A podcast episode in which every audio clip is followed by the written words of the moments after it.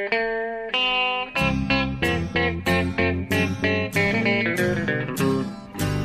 out there, we're on the air. It's hockey night tonight. Tension grows, the whistle blows, and the puck goes down the ice. The goalie jumps and the players bump and the fans all go insane. Someone roars, Bobby scores at the good old hockey game. Oh, the good old hockey game is the best game you can name.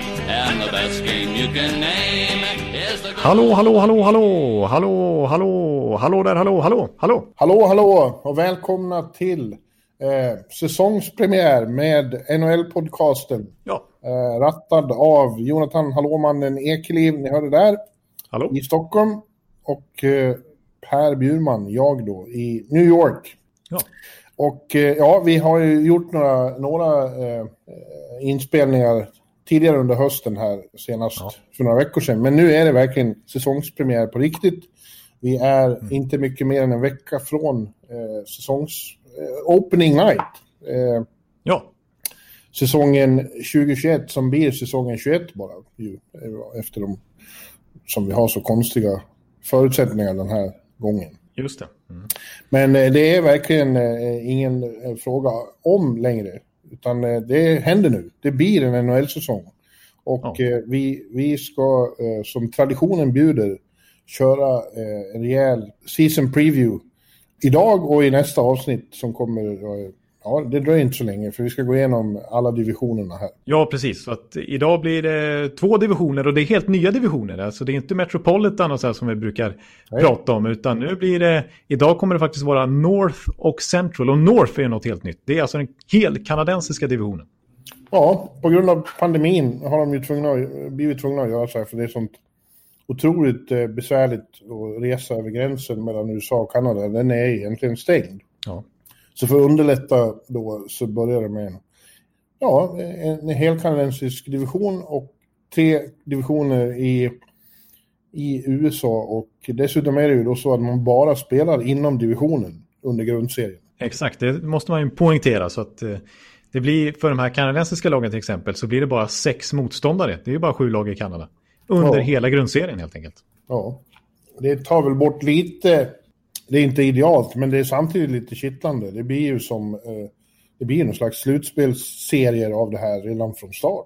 Ja, precis. För att eh, många, vid många tillfällen, ja, nästan uteslutande, kommer man ju möta samma lag flera gånger i rad när man ändå är där för att Ja, ja, minska resandet. Inte bara i Kanada utan naturligtvis i de andra divisionerna också. ja. Och det visst, det är, ibland kanske man blir lite trött på det. Jag är inte supersugen på att kolla Tampa mot Columbus fyra matcher i rad. Sådär, men eh, det är bara för att du är van vid att det slutar illa då.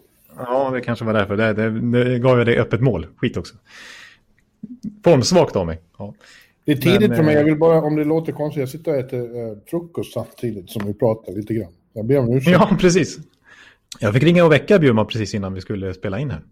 Ja, det hade, blivit, det hade blivit fel. Ja, det, det är Arla morgonstund i alla fall i New York. På, på 13 dagar och allt. På 13 dagen och allt till och med. Ja, exakt. Ja. Nej, men jag, Eh, Men sån har vi inte här. Det firar vi inte i USA. Det vet de inte vad det är. nej, de, de har aldrig hört talas om det. Nej. Nej, jag, Men, jag, jag eh, undrar, min flickvän i Norge, liksom, om hon var ledare på 13 dagar, hon visste inte heller vad det var. Nej, det verkar vara en svensk egenhet. Men eh, det är långa nätter också. Jag håller på att slutföra min, min stora preview i, i bloggen och den är enormt lång och ambitiös. Nu är jag inne på. Jag är inne på Vancouver, så det är verkligen på slutet. Just det, precis. Så jag fick ett sms om att man ser ljuset efter att man är förbi en-lagen. Ja, När du kom förbi New Jersey, New York och sådär, eh, Islanders och Rangers, då, då börjar du liksom se, ja, då har man kommit över krönet. kommit över krönet. Ja. För Det är, det jobbigt, är det är jobbigt mastigt. när man sitter med C-lagen. Det finns så många lag på C. Ja, just det. Det är fruktansvärt många C-lag. Det är Carolina, det är Chicago, det är Columbus, det är Carolina, Cal Calgary. Calgary. Ja, precis. De tar aldrig slut. Nej. Alltså det kan vi faktiskt göra lite eh, reklam för redan nu. Att eh, det kommer komma en enorm säsongsguide i Bjurres blogg. Framåt helgen Mm. kanske. Ja. Likaså en eh, NHL-bibel, va? Precis, den ska skickas till tryck i dagarna här så att det blir ganska mycket jobb här. Jag ska försöka korrläsa alla 116 sidor har jag tänkt. Det kommer säkert smyga in sig något fel ändå, men vi försöker minimera så mycket som möjligt. Och det, den känns bra. Så här, jag tycker redigerarna gör ett bra, snygg, eh, bra jobb med, med layouten och sådär. Så att, eh, jag ser fram emot att bläddra i den själv när den väl kommer i butik. Jag tror datumet är 14 januari, det vill säga en dag efter premiären, på torsdag 14 januari. Okej. Okay. Ja, mm. den måste ni köpa. Det finns mycket, eh, mycket gott godis i den. Ja, precis. Och jag säger en sak till. Det här har vi inte spelat in än, men vi kan ju säga att vi planerar att eh, spela in lite ett tv-inslag på ungefär en timme inför säsongen också som kommer finnas på Sportbladet. Mm. Ja. Så det, det är mycket nu inför säsongen. Mm. Men nu kör vi igång. Alltså det har ju hänt en hel del. Det är väldiga rörelser på spelarmarknaden. Men det kommer vi in på medan vi diskuterar de här lagen, tror vi. Eh, vi kan väl bara nämna, eftersom vi inte kommer in på det idag, att eh, det var ju märkligt. Eh, det är fruktansvärt tråkigt med Henke Lundqvist. Att det blev som det blev med Washington. Jag, mitt hjärta blöder för honom och jag är ledsen för egen skull med. Det skulle bli så kul. Samtidigt är det ju väldigt spännande att Steno Chara dyker upp där också. Men det får vi, ja, det. vi får återkomma till det. Ja, nu ska jag prata East Division blir det ju i det fallet, inte Metropolitan. Ja, just det. Men det är nästa vecka. Mm. Ja. Eller nästa vecka, om, om, några dagar när vi spelar in igen. Men vi tar och börjar med den här nya, helt väldigt spännande. Det är ju... Eh, uppe i Kanada är de ju extremt eh, exalterade inför den här helkanadensiska uppgörelsen. De kommer ju knappt att titta på matcherna så här söder om gränsen. Nu är det, nu är det eh, uppgörelse i hockeyns hemland, eh, Monumentale. Ja, verkligen. Och jag har hört att det tisslas och tasslas lite om att kan det här bli en permanent lösning? Att de kör Kanada-divisionen även efter pandemin. Eh, och att en fördel då till exempel skulle vara att, tycker ju naturligtvis de kanadensiska lagen, att fyra kanadensiska lag då skulle vara garanterade slutspelsplats. Ja. Och eh, det skulle vara bra för NHLs ekonomi eftersom att generellt sett så är de kanadas, kanadensiska lagen drar in mycket pengar och det i sin tur kan höja lönetaket och förbättra ekonomin totalt sett för NHL i dessa svåra tider. Det där är ju en modifikation. Det är två lag som drar in mycket pengar. Ja. ja. Av dem där. Framförallt eh, Montreal och Toronto. Ja, men om vi tar... Det, eh, vi kan ju också slå fast att eh, när man studerar det här så är det en ohyggligt, ohyggligt svårtippad serie. Eller division. Ja, alltså jag får ångest när jag skulle tippa det här. Jag har lagt oproportionerligt mycket tid på att komma fram till en, en tabell. Eh, och jag är fortfarande inte nöjd. Så att eh, eh, det jag pratar om nu kanske jag har ändrat i den bibel som går till tryck här om några dagar. Så det, det, det, känns som att alla lag, jag, jag, skulle till och med inte ens räkna ut åtta va? Hör och häpna. Ja, men det skulle Faktiskt. jag. Ja, jag har, de, de är sist i, min, i, i mitt tips kan jag säga. Men till och med de är en liten outsider för mig att gå till slutspel faktiskt. Oj, oj. Ja, det är ju som vi var inne på redan tidigare. Det är ju så att avståndet mellan toppen och botten har eh, eh, minskat eh, i och med att eh, de dåliga lagen som inte eh, knappt kom upp till golvet har kunnat mm. ta för sig lite av fler spelare än vanligt eftersom de rika lagen och de som satsar hårt inte har fått plats med alla som de önskar under taket. Nej, precis. Alltså många av de här, de hade inte räknat med att lönetaket skulle frysas vid 81,5 miljoner. Utan att det var ju snack om innan pandemin att det skulle höjas kanske till 84 miljoner den här säsongen. Och det pratades om att efter det nya tv-avtalet skrivs att det, lönetaket om 3-4 år skulle kunna uppgå till alltså 100 miljoner dollar. 100 miljoner? Eh, ja. och, eh, men så kommer det absolut inte bli nu. Men eh, vissa lag tror jag ändå liksom räknade med kanske till 100 miljoner, men alltså en rejäl ökning och att det i sin tur skulle kunna hålla dem slagkraftigare längre, deras fönster längre. Mm. Men nu är det ju tvärtom, många som har fått stänga igen fönstren nästan lite grann. Eh, för ja. att ha, komma in under lönetaket. Ja, det har, och det har skärpt konkurrensen, men inte så mycket så att Ottawa... Nej, det kanske var överdrivet. Jag håller med, jag, jag, jag köper det. Men vi ska komma in på alla lagen nu. Ja, och vi kör bokstavsordning. Och, och det blir lite konstigt. Det börjar med Calgary. Det har vi väl aldrig gjort någon gång? Nej, det har vi aldrig någonsin gjort. Och eh, där har det inte hänt så jättemycket, men det har hänt en väldigt viktig sak. Ja. De har, för, för första gången sedan Mika Kiprusoff var i sin prime, så har Calgary Flames en riktigt stor målvakt. I Jakob Markström, hämtad från rivalen västerut i Vancouver. Ja, precis. Alltså, det är, sen Kiprosov la av där 2013, så de alltså, jag har sagt det här förut, men använt sig av 13 målvakter, så de har verkligen försökt ja. hitta en ersättare, men inte lyckats. Eh, men nu har man ju, som du säger, Markström man har ju verkligen betalat för honom. Sexårskontrakt för snart 31 år i Markström. 6 miljoner dollar per säsong, det dyraste målvaktskontraktet den här sommaren. Eller ja, Matt Murray fick ju faktiskt lite mer, men på, ett, på en kortare deal. Men det, ja, Markström är verkligen tänkt som ny franchise-keeper där. Mm. Och att han ska lösa det långvariga problemet helt enkelt. Och eh, ja, det är väl den, det är den lagdel de har haft mest problem med. För att annars så finns det ju naturligtvis spets i detta Calgary med Gaudreau och Monahan och Lindholm och så vidare. Matthew Kitchak på forwardsidan och så Giordano och så vidare bakåt. De har ju tappat lite backar ska vi säga. Ja, Harmonic har försvunnit. Ja. Eh, TJ Brody gick till Toronto. Ja, eh, man kan få ett lite försvagat försvar framför sig jämfört med hur det har varit senaste året. Men, men han får ju också med sig eh, sin kompis Chris Tanner. Om han kan vara frisk så är han eh, ändå en ersättare för, för Brody. Ja, och Hammer. Ja, jag, jag Hammer, håller med om det. Ja. Alltså, ja. Nej, men alltså, men som du säger, det är lite spektakulärt. Markström som varit i Vancouver sedan 2014, Tanner som varit i Vancouver sedan 2010, går till ja, nästan ärkerivalen får man säga, Calgary. Ja. Det blir lite märkligt att se, men det får vi vänja oss vid nu. Som du sa, Chara i liksom Washington och så vidare. Det, ja. det är så det funkar. Men sen är det, eh, som du säger, det finns ju, det finns ju obestridlig kvalitet i det här laget. Men de måste ju någon gång visa att de eh, kan eh, leverera också när det väl gäller. Det har ju varit ett, ett jävla problem att de viker ner sig. Ja. Senast i slutspelsbubblan i Edmonton. Ja, eh, jag minns att hela förra, förra säsongen så var Calgary ett av lagen du var trött på och inte tänkte tro på. Ja, ja alltså, eh, under säsongen var det och jag förklarar ju med all önskvärd tydlighet där i augusti någon gång. Tyvärr så, så var det ett annat lag jag drog in i den ja. smeten också. Dallas då, ja. som gick till final sen. Så det får, det, min trovärdighet eh, sjönk ju dramatiskt. Eh, ett Dallas som jag inför säsongen tippade skulle gå till final och vinna hela skiten, vill jag däremot poängtera. Men det håller ju inte riktigt när man sen dömer ut dem. Men nej, oklart det här med Gaudreau och Monahan och, och så vidare. Om de, spe, speciellt den duon som varit så pass länge i, i Calgary, liksom om de, om de är det. Ja, det är verkligen en bra fråga. De måste visa det någon bevisa att de kan. Ja. Eh, Gaudreau, det har varit trade-rykten på Gaudreau ska vi säga. Han kommer ju bli kvar och jag tror inte man att det är värt att trada honom. Liksom. Alltså, då blir det mot kvantitet snarare än kvalitet tror jag. För att I dessa tider dessutom, det är svårt att trada stora kontrakt. Men han är ju UFA om bara två år, Gaudreau. Ja. Så det är en intressant situation det För hela Calgarys framtid skulle jag vilja säga.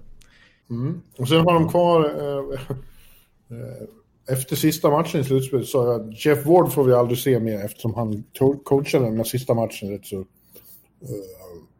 vansinnigt. Men, ja. men han får en chans till och det kanske är rimligt att inte bara döma ut honom på en match. Nej, men, Nej äh, men, han, men, eh, annars var han ju omtyckt.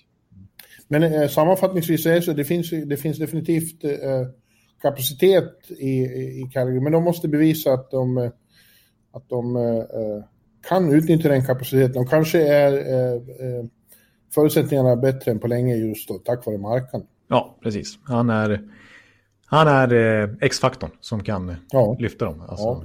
Eller stabilisatorn kanske man ska säga. Ja, så kan man säga. Jag, jag vill säga en, en liten eh, grej till om Vänta, Calgary. Bara som jag... jag måste bara ta om för eh, lyssnarna. Eh, Ekeliv har före avsnittet sagt att det är lite bråttom idag. Vi kan inte hålla på och gå in på alla lag. Tror ni att det är mig det behöver påpekas för? Ni hör ju nu. Ja. ja det är en sak. Jag, jag, kan, jag kan inte låta bli alltså. Okej, men då slänger jag in den här lilla passusen snabbt då, en parentes, att Juuso Välimäki, alltså den finske backen och tog i första rundan för tre, tre år sedan ungefär, eh, han har man glömt bort nästan, för han var skadad hela förra året, en svår knäskada. Eh, men nu snackas det i Calgary om att ja, Välimäki, han kan vinna Calgary Trophy. Oj. Han eh, har gjort det fantastiskt bra nu här under, när han varit utlånad eh, under pandemihösten i finska ligan i Ilves tror jag han spelar. Eh, en poäng per match och sett otroligt bra ut där. Och, och som sagt gick i första rundan, var kapten för finska JVM-laget för några år sedan. Eh, det är en, eh, jag skulle vilja jämföra honom lite med Mattias Ekholm. Så en väldigt eh, skridskoskicklig, smart, mobil tvåvägsback. Där, som, alltså han kan bli en ersättare till typ TD Brody om vi snackar Tanev. Det kanske är Välimäki som blir den stora sensationen på backsidan i Calgary kommande säsong. Och, vilket vi nämnde i vår avslutning när vi pratade om alla lagen i november att eh, Rasmus Andersson kommer att få en utökad roll också. Kanske första backpar den här säsongen, vill jag bara tillägga. Mm. Du kommer ha någonting att tillägga hela tiden.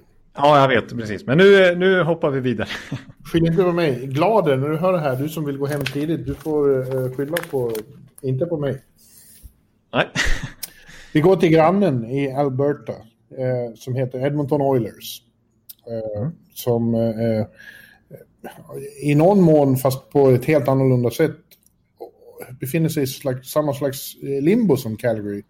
Mm. Det, finns en, det finns definitivt kvalitet, och, men, men den är samlad i två enorma superstars. Eh, ja. Och därför blir laget aldrig riktigt förlöst. Förhoppningarna de har i Edmonton besannas aldrig, eller slå, de, de omsätts aldrig i, i, i framgång och tapo. Eh, och eh, ja, eh, coach Tippett sa ju själv efter grava besvikelsen när de åker ut på hemmais eh, i, i, direkt i slutspelet. Play-in va? Ja, play-in mot Chicago, mot Chicago som var lägst rankat. Ja, just det. Och eh, alltså vi, de är för mycket en, en, en, en two-trick pony. Mm. det handlar för mycket om eh, Conor McDavid och Leon Draisaitl och, de har fått dra hela lasset och det, hur underbara de nu än är, och det, de är verkligen underbara, så går inte det. Man kan inte bara vara två spelare. Nej. Nej, och jag vet inte om jag tycker det har hänt så mycket sedan dess. Eh, när Nej. de går in i den här säsongen. För att eh, visst, Tyson Barry är ett spännande nyförvärv. Floppade visserligen i Toronto, men det är en av NHLs bästa offensiva backar skulle jag definitivt säga. Och en riktig powerplay-specialist som kommer att ha kul ihop med McDavid och Dreisaitl i PP. Eh, men eh, då ska vi tillägga att Oskar Klefbo förmodligen missar hela säsongen. Ja. Eh, så...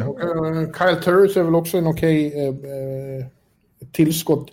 Vi har ju diskuterat det här några gånger, det är inte så lätt att locka folk till Edmonton. Eftersom Nej. den här generationen, de unga hockeyspelarna har krav inte bara på...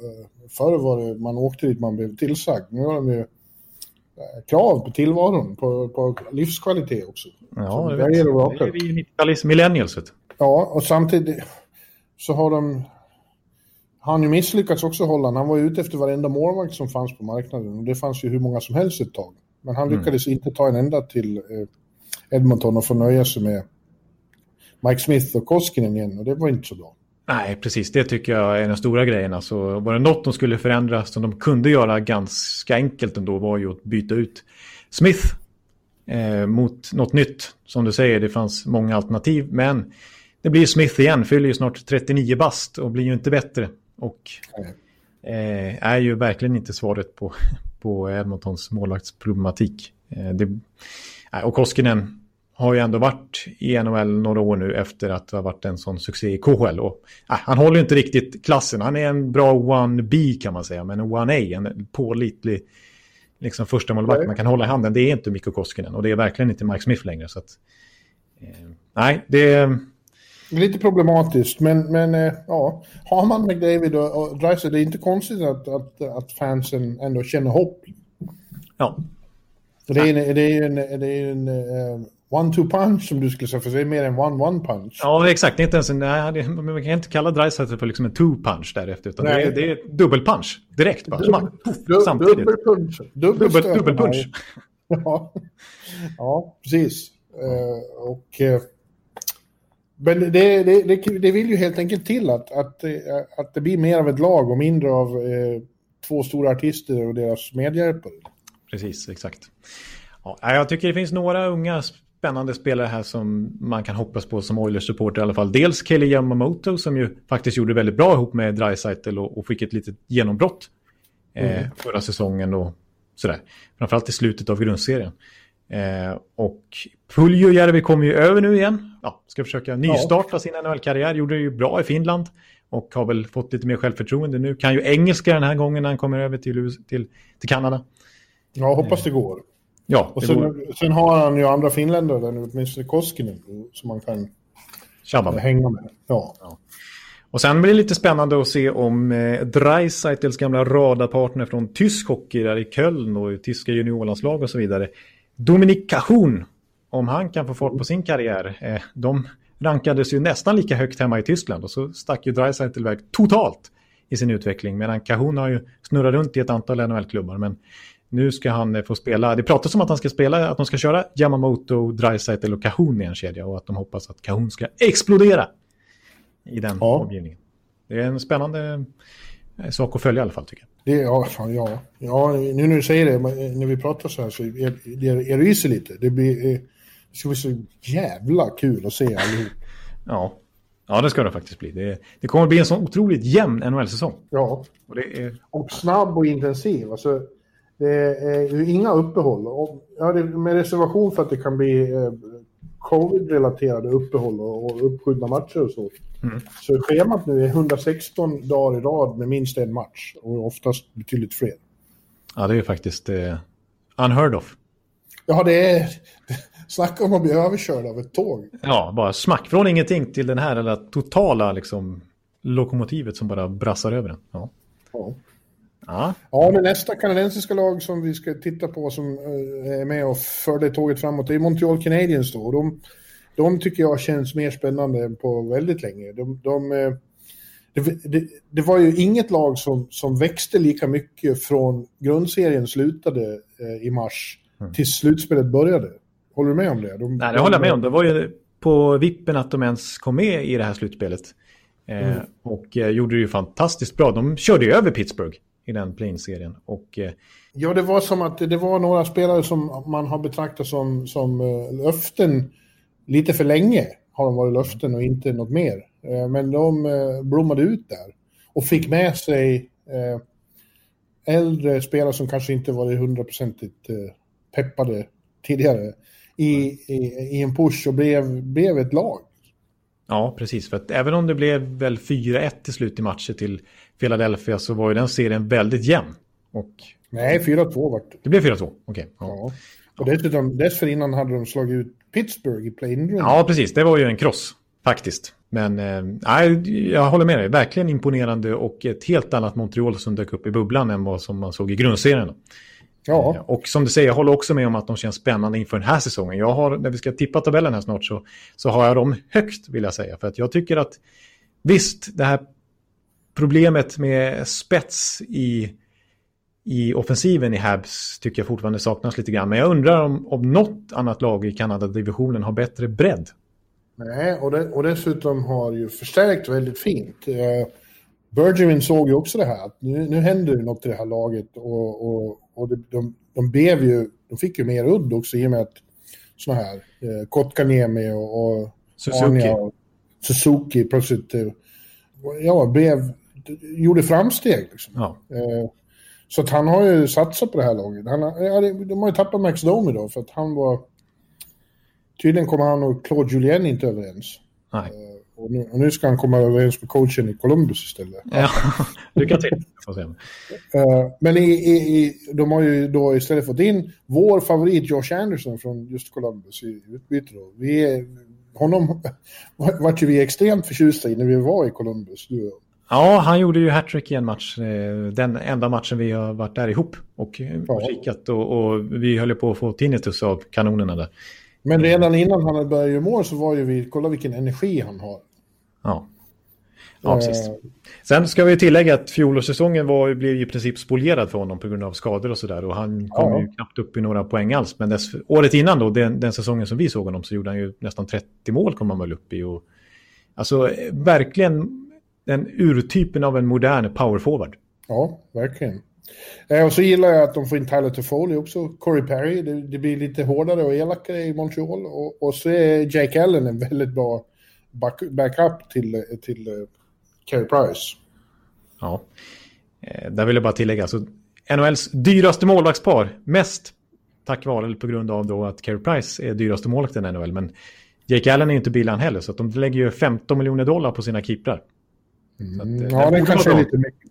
Ja, men Jake Allen är väl en av de mest pålitliga eh, eh, andremålsarna i hela ligan. Absolut, han är ju, han har liksom varit första målvakt mycket också. Så att eh, han, det är ju verkligen ett säkert kort att ha som, som reserv. Ja.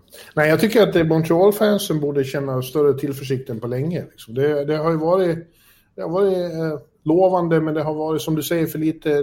De har inte varit produktiva. Och, och, och det har inte riktigt blivit, velat blivit förlöst där förrän, förrän det här slutspelet. Och, och det som hände då, det finns inga...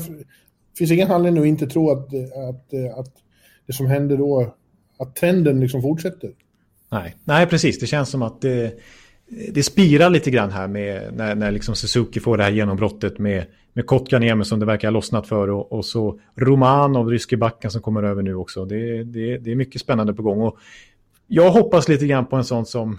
Det känns som att en sån som Jonathan Duran har en växel till i sig. Att han liksom behöver figure it out. Ungefär i samma ålder som Marty Saint-Louis. Liksom. Jag tycker de är liknande spelare på det viset, alltså i spelsättet. Sen har väl Duran inte riktigt samma skalle som Saint-Louis hade. Men det dröjde ju ett antal år innan Saint-Louis, han var väl 25-årsåldern när han liksom slog igenom i Tampa. Och det är där Duran är nu. Kan han liksom få det att... liksom få alla pusselbitar på plats så har han ju en enastående te teknik. Fantastisk riskåkning, fantastiskt spelsinne. Eh, där har ju kanske... Det tror jag ändå är Montreals bästa spelare om man bara... Ja, fast eh, han har ju... Det ska ju demonstreras också. Man kan inte bara vara det på pappret. Nej, precis. Och, det... och eh, det är tydligen så att han och Max Domi var bästa vänner också. Eh, så att, eh, det är en faktor att räkna in kanske. Ja. Men det finns ju definitivt outnyttjad eh, resurs där. Det är det ju. Ja, precis. Ja, ja, för hans skull och för Montreals skull så hoppas jag lite mer på honom att, att han ska bli så bra. Så de hoppades när de tradade Sergachev för honom. Ja, eh, de har också en granne då, får vi väl kalla det, i Ottawa Senators som vi redan har eh, snuddat vid. Mm. Och eh, ja, eh, det där, det där fenomenet om att eh, de sämre lagen har kunnat rusta bättre än vanligt än i normalt är ju sant att personalomsättningen är ju helt otrolig. Ja. De tar, I princip får de in nio spelare som kan gå rakt in i laguppställningen. Ja. Ja, det, och det är mycket etablerade namn, NHL-namn som vi verkligen känner till. Det är alltså då Matt Murray i kassen som vi var inne på lite grann tidigare. Ja. Eh, vad man nu tycker om honom. Det har vi väl lite delade meningar kring. Ja. Dadonov, Galchenyuk, Stepan, eh, Paket, eh, Coburn, Gudbrandsson, Austin Watson. Eh, och därtill då som jag tror går rakt in, tycker vi har sett eh, prov på eh, i Edmonton nu under JVM. Mm. Stoltze. Eller Stoltze, eller hur uttalar man det? Tim Stützle skulle jag säga. Stützle, ja förlåt. jag, jag, jag hör inte de fina eh, svenska kommentatorerna. Nej, men det, ja, ja, mitt förtroende när det kommer till uttal är ännu sämre. Så att, jag ska inte säga någonting, men Stützle skulle jag säga i alla fall. Samtidigt har det försvunnit sådana Craig Anderson, Bobby Ryan, Ron Hainsey, eh, Duclair, Borovecki, Budker. Ja, som sagt, det är en enorm omsättning på folk. Det blir nästan ett helt nytt lag. Ja. Och sen ska de ju plocka upp en del från eh, Belleville, alltså AHL-laget, vilket jag är spänd på att se. De var helt överlägsna i, i sin division i AHL i fjol och eh, hade ju tre spelare topp sju i hela AHLs poängliga. Bland annat Josh Norris som ju kom i Erik Karlsson-traden för några år sedan. Och eh, han väntas bli första center i år. Han, eh, så här i inledningen av campen i alla fall, har han fått spela med Dadonov och Brady Kachuk. Ja, jag trodde det skulle bli Stepan. Ja, men de verkar vilja ge Josh Norris chansen. Öste fullkomligt in poäng i AHL, gjorde över 30 mål trots en rumphuggen säsong. En de inte tror på längre verkar vara Colin White då, eftersom eh, Stepan kommer in eh, också. Ja, han kanske blir tredje center då, typ. Ja, så de har ju dessutom paket, de har Anisimo på centersidan. Ja, det där var ju den senaste nyheten då, att Tampa tradade iväg både gamle Braden Coburn och Cedric Paket. Vad säger du om det? Tampa har ju, vi kommer in på dem senare, men det har inte varit lätt för dem att pussla ihop det här. Så de var tvungna att offra de två. Ja, för att, och det här är ju lönetaksmatematik monumentalare då, att man tar in eh, Maranga Borek som vi inte har sett på NHL på länge, som i praktiken har slutat då, men vars kontrakt fortfarande gäller. Och även Anders Nilsson som ju dras med hjärnskakning och inte kommer att spela den här säsongen. Eh, och anledningen är ju då att man kan sätta dem på long time injured reserve och på det viset kan fuska lite med lönetaket och gå över då kan man säga. Ja, ja han har varit väldigt kreativ, eh, Brisbois. Eh, men i, man fick ju då offra Paket och Coburn är väl ingen stor förlust då, men Paket är ju ändå en fortfarande relativt ung och lite trotjänare i Tampa som varit där länge ja. nu och drivit den fjärde serien i fem sex år. Ja, jag pratade ju faktiskt med Victor Hedman i, i, igår när vi spelade in det här och gjorde en rolig intervju om att han har döpt sin son till Rio efter Rio Ferdinand. Ja, just det. Nu, United. Så nu bor, så nu bor eh, Rio Hedman i Tampa också. Jag tycker det är ett helt fantastiskt namn. Ja, det är faktiskt. Det är fem plus. Ja.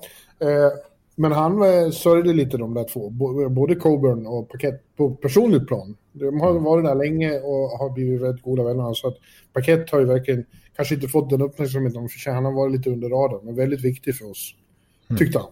Mm. Ja, det är en karaktärsspelare som kommer att eh, eh, göra avtryck i Ottawa. Så det är, ja, ja. det är det jag säger. Jag tycker att, att de har ett ganska bra lag. Och anledningen till att de har tagit in en hel del veteraner nu eh, säger, säger de är lite grann också för att de här många unga spelare, bra spelare de har. Erik Brännström på backsidan till exempel också då, som vi hoppas på i år.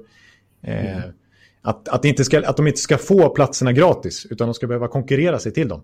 Så att det liksom blir en positiv eh, tävlingskultur där. Och så att det inte liksom... Eh, men, Alex Formenton bara ges en plats i andra kedjan. Eh, eller Drake Batterson, utan att det, de måste tävla mot en Galchenyuk eller mot en Stepanu för att eh, ta platsen. Och samtidigt så, jag menar, nej, jag tror att Ottawa, de är bra. De, eller bra och bra, men de, de är mycket bättre än i fjol. De kommer inte vara någon strykpåse. Ja, ja, jag har lite svårare att se att, att en, en sån här främlingslegion ska smälta samman till ett lag direkt, även om ja, Dodonov är ett, ett riktigt starkt kort tycker jag. Men, men eh, nej, jag, jag skulle beskriva det så här att uh, de dåliga lagen är fortfarande dåliga lag, men de är bättre dåliga lag än i fjol. Precis, ofta har sett så här mycket, en så enorm rotation i truppen, ska jag säga, en sån, eh, så mycket nya namn, eh, så brukar det inte gå så bra, i alla fall inte inledningsvis. Vi såg ju till exempel New Jersey som vi hypa upp i fjol. Eh, det blev för mycket nytt på en gång och de fick inte alls att stämma och förlorade sju matcher i rad och sånt där i början. Ja, och de hade mycket bättre förspänt än så här, skulle ja. jag fortfarande vilja påstå. Ja, det skulle jag också vilja säga. Då. Och dessutom har inte coachen DJ Smith har inte gjort något intryck alls än. Han känns inte... Man vet inte var man har honom. Nej, nej, så det är klart, det är väldigt mycket frågetecken i det här Ottawa-laget, men jag tycker ändå att truppen är betydligt mer spännande än vad det har varit på länge och att det syns att de börjar gasa lite mer uppåt nu faktiskt. Ja. Ja, sen har vi då Toronto Maple Leafs. Uh, mm. De är ju intressanta. På pappret starkaste laget i, i The Great Wide North. Mm. Det tycker jag man kan utan tvekan slå fast. Fyra, fyra bona fide superstars. Uh, kompletterade med nu en, en uh, legend, legendar som alla vill vi, ska få vinna Stanley Cup efter 23 år. Hans blotta närvaro borde få omgivningen att lyfta uh, på ren motivation. Eh, de har... Du tänker alltså på Joe Thornton? ja. Eh, de har faktiskt allting de eh, skulle kunna drömma om, de där fyra runt omkring sig. Mm. Och ändå så vågar man inte riktigt tro på dem, därför att de har haft bra förutsättningar förr och vunnit exakt noll slutspelsserier ihop. Nej, de, precis. De har fortfarande inte vunnit en, en enda runda under Matthews tid där. De har visat sig, tycker jag, för omogna Eh, i, när det väl gäller. Mm. Mentalt klena. Mm. Men då skulle jag vilja fråga så här, vad tror du snittåldern är i Toronto den kommande säsongen här? Eh, jag tror att den har driv såklart drivits upp väldigt mycket av, av Thornton, eh, Wayne Simmons eh, och eh, ja. Jason Spetsa. Ja, ja, Spetsa är 37. Och absolut, Thornton är 41. Så det blir lite inflation i snittålder då kan man säga. Men eh, jag kan säga att den är 29,1 år. Mm. Men det är för, för att de, eh, de känns ändå inte som något gammalt lag, för det är väldigt spridning på åldern. Precis, men jag vill bara säga att de enda spelarna i laget som är under 24 år är Matthews och Marner. Ja, fast det beror på hur man räknar. Du, tar du in Rasmus Sandin och sådana så är ja. ju de yngre. Precis, Nick Robertson kan ju eventuellt spela också, så då går ju snittåldern led. Rasmus Sandin kommer att bli, det är mitt tips på en som kommer att slå igenom med ett brak den här säsongen. Ja, och jag är samtidigt lite så osäker på om man ens får starta säsongen på sex backar. Ja, det är möjligt. Mm. Det är möjligt, men det kommer, det kommer. Han kommer att visa här hur bra han är och, och, och sen spränga sig in och, och bli en, en stjärna. Det är ja. mitt tips. Jag tycker han har den kapaciteten, den potentialen. Sen får vi se om, han, om, om det blir så redan i år. De har ju tagit in Mikko Lehtonen som ju varit plötsligt blivit en superback i KHL. Han var ju HV tidigare och, och bra, men liksom inte sådär eh, enormt bra. Och sen så helt plötsligt Jokerit går han och vinner skytteligan, poängligan till och med i, i hela KHL förra säsongen och blir värvad av Toronto nu och har fortsatt fantastiskt bra under utlåning till Jokerit under pandemihösten. Så att, eh, han hoppas de ju väldigt mycket på. Han verkar ju såklart gå in bland sexbackar. Eh, och så har de ju tagit in ja, TJ Brody också. Ja, precis. Det, ju, det har ju varit ett problem tidigare då. Man har pratat om att backarna inte är tillräckligt bra i Toronto, men, men eh, den här uppställningen är inga fel på med Morgan, Morgan Riley och TJ Brody och Massin. Mm. Din finske vän där, Rasmus Sandin. Eh, mm. Alltså det är ju spelande, både spelande och uh, stabila backar tycker jag. Precis, och då ska man komma ihåg att så var det inte i bubblan. Då. Massin blev ju skadad där, men eh, mycket, stora delar i, av grundserien i fjol fick de ju klara sig utan både Riley och Massin. Men nu är ju de tillbaka. Eh, så det är ju ja. en stor förstärkning för backsidan, plus alla de har värvat då. Så att... Ja, så har de skaffat sig lite mer fysik då med Wayne Simmons, lite mer attityd. Eh, det kommer att kosta mer, är väl teorin då, att ge sig på de här stjärnorna. Ja. Och, de drömmer väl om att kunna skapa en kedja som den Tampa hade i slutspelet, den här omhuldade tredje kedjan. Ja, precis, med Gord, Coleman och Goodrow, att de ska få till något liknande i, i ja. eh, Toronto. Eh, det är kul med, med campen här att, eh, att första serien, i alla fall när vi spelar in det här, ser ut att bli Matthews, Marner och Thornton som vinge i första serien. Ja, väldigt eh, kul satsat av, av Sheldon Keith.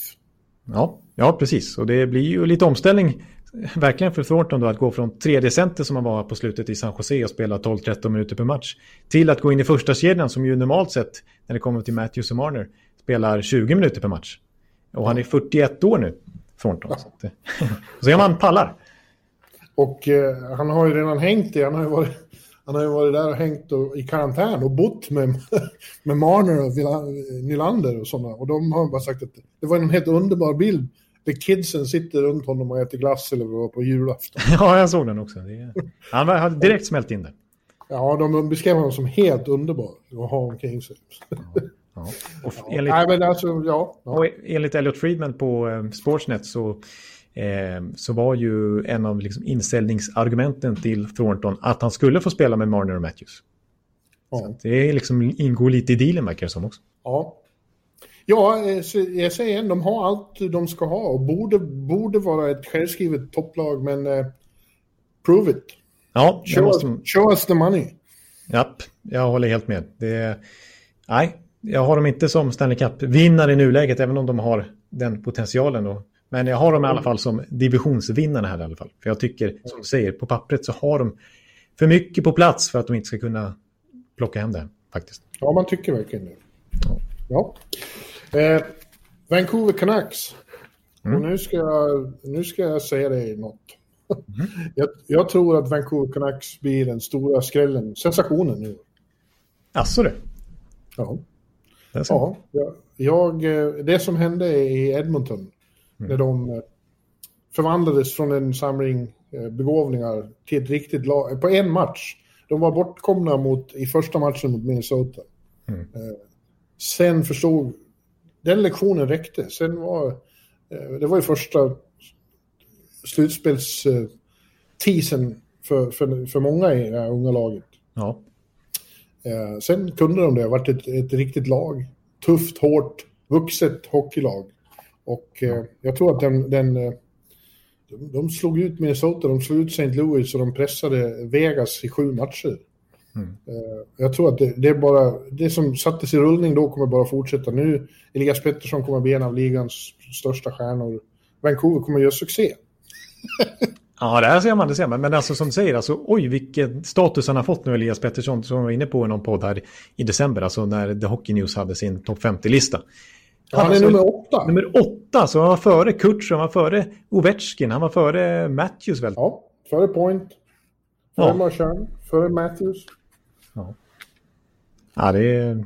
Det, det, och liksom redan nu då innan han kanske ens har riktigt bevisat det tycker jag. Men han är, han är ju fantastiskt bra, Elias Pettersson. Och som du säger, nu är de ett år äldre, ett år mer erfarna. Quinn Hughes, Brock Besser, Bo Horvath och så vidare. Verkligen. Ja, de, de, fick, de vann enorm eh, erfarenhet där uppe eh, under, under den där slutspelssommaren. Eh, och sen dess, och det har ju hänt lite då. Markan har vi varit inne på att Calgary eh, har tagit honom att det borde, det borde vara en... Eh, borde ju kännas då, men Dels har de fått in Braden Holtby från Washington som i och för sig inte har briljerat de sista åren men ändå är en klassmålvakt. Och så såg vi vad Thatcher Demko gjorde när han kom in. Mm. När Markan blev skadad. Han var ju ett sinnessjukt bra. Det gick ju inte att göra mål på honom. Nej, han höll på att slå rekord och allt möjligt. Och, ja, han var ju fantastisk. Och så tycker jag, de, som sagt, eh, Chris Tainer försvinner, men Taner försvinner. Mm. Eller hur säger Chris? Chris Tanev, skulle jag säga. Tanev, jag hade tre olika uttal. ja. ja. ja uh, istället kommer in Nate Schmidt in då. Och jag tror att han är ju bättre än, än Tanev. Ja, det är ju... En... Mm. Och nu talas det dessutom kommer ju Travis Hammonick in på ett uh, tryout. ja, det kommer bli ett kontrakt. Det är ju så löntagsmatematik där också. Mm. Så att jag, och, och, och, dessutom tycker jag Travis Green har växt som tränare. Honom har jag varit väldigt skeptisk till. Men han har, vann över mig med det där slutspelsframträdandet. Jag tror han är värdig att få lotsa Elias Pettersson in i stardom. Ja, där ser man. Det är stora ord från Per Bjurman. ja. ja, ja. Nej, men han är en bra matchcoach. Och eh, ja. gillar ju att jobba med unga spelare. Har ju varit i AHL-laget tidigare också. I Utica. Så att han är, ja, jag håller med dig, det är en bra coach. Han har väl fått förlängt, eller om man, de håller på att lösa en förlängning där i alla fall. Med honom, och lite bättre lön. Eh, och vi kan väl nämna, apropå unga spelare, Nils Höglander nu i början av campen får inleda i andra kedjan med ja. eh, Horvath och Tanner Pearson. Som ersättare då kan man säga till Tyler Toffoli i topp 6. Det är en rejäl, ja det är ju bara campen inledningsvis, men det, det visar ändå hur mycket man tror på honom när man från start ger han den miljön. Ja. Att, eh, jag tycker inte han har visat tillräckligt mycket i SHL för att jag ska tro att han ska få något Elias Pettersson genombrott direkt. För att Elias Pettersson slog ju både juniorrekord i grundserie och slutspel och så vidare innan han kom över och vann SM-guld. Höglander har väl varit bra i Rögle, framförallt den här säsongen, men hade väl lite svårt att slå sig in inledningsvis i SHL tycker jag. Men, eh, men det ska ändå bli spännande att följa honom. En otroligt underhållande spelare. Man har ju sett hans Zorro-mål och så vidare och hans fina insats i förra årets JVM. Eh, mm. Så eh, det kan bli en, en, ny svensk succé där borta i Vancouver. Vi är ju vana med sådana. Ja. Skrällar är ju svåra att, att, att förutse. Det är mer skrällar för att man inte kan förutse det. Nej. men, men min... Eh, ja, jag, jag, jag viftar med flaggorna för, för Canucks. Ja, Okej, okay. det, är ditt, det är ditt nya poplag. Det är ditt nya Carolina. Eller ditt ja. nya Florida kanske. Ja, Ja, eh, Carolina skulle jag säga. Ja. Florida har fortfarande inte visat något. Nej, nej precis. Nej. Ja. Men eh, ja. Winnipeg, Då, sista laget. Ja, vi knyter ihop eh, North-divisionen med Winnipeg i Manitoba. Mm. Uh, och de tycker jag är svårbedömda. Det känns som något uh, inte är helt uh, rätt i Winnipeg. De har, de har ju en väldigt imponerande kärna som består av, bland annat av ligans kanske bästa Morris. Och eh, mm. några väldigt fina forwards med Shifley och Blake Wheeler i första rummet. Men eh, det var, alltså, de gjorde riktiga plattmatcher i slutspelet. De åkte ur play-in-rundan. Mm. Eh, och eh, man hör ju att det, det är inte harmoni där. Redan förra året så var det folk som slutade i förtid och nu ryktas det ju intensivt om, det slutar inte ryktas om att Patrik Laine vill därifrån. Och även om det skulle bli så att han blir kvar på ett kontrakt då, så blotta den känslan av att han inte vill vara där det är inte bra. Nej, jag håller med om det. det är... Nu eh, slår han ifrån sig de frågorna på campen när han kommer tillbaka. Men det, har ju, det är ju alla insiders inne på att agenten har försökt få till en trade och, och, och kollat med andra klubbar och försökt initiera så att, så att det ska vara kontakt. Liksom. Och visst, det pratas ju om att Philadelphia har varit i kontakt med Winnipeg, att eh, Carolina då har varit i kontakt med dem, att Columbus, Jarmo Kekkeläinen har försökt kolla läget. Helst vill han, själv vill han helst till Carolina, få spela med Aho och, och Teravainen. Ja. ja. Det skulle bli bästa finska kedjan i historien. Ja, faktiskt. I alla fall, ja precis, i NHL-nivå. Alltså, ja, man börjar prata renodlad kedja. I, ja, precis. Ja, men det håller jag med Renodlad finsk, ja. Uh, samtidigt så uh, har det väckt hopp i Winnipeg att Paul Stastny kommer tillbaka så att de får den här andra centern de inte har haft sedan han försvann förra gången. Som var så bra ihop med Line då. Ja. För att Line har ju varit sur också på att han inte fått chansen i första kedjan med Scheifele så mycket.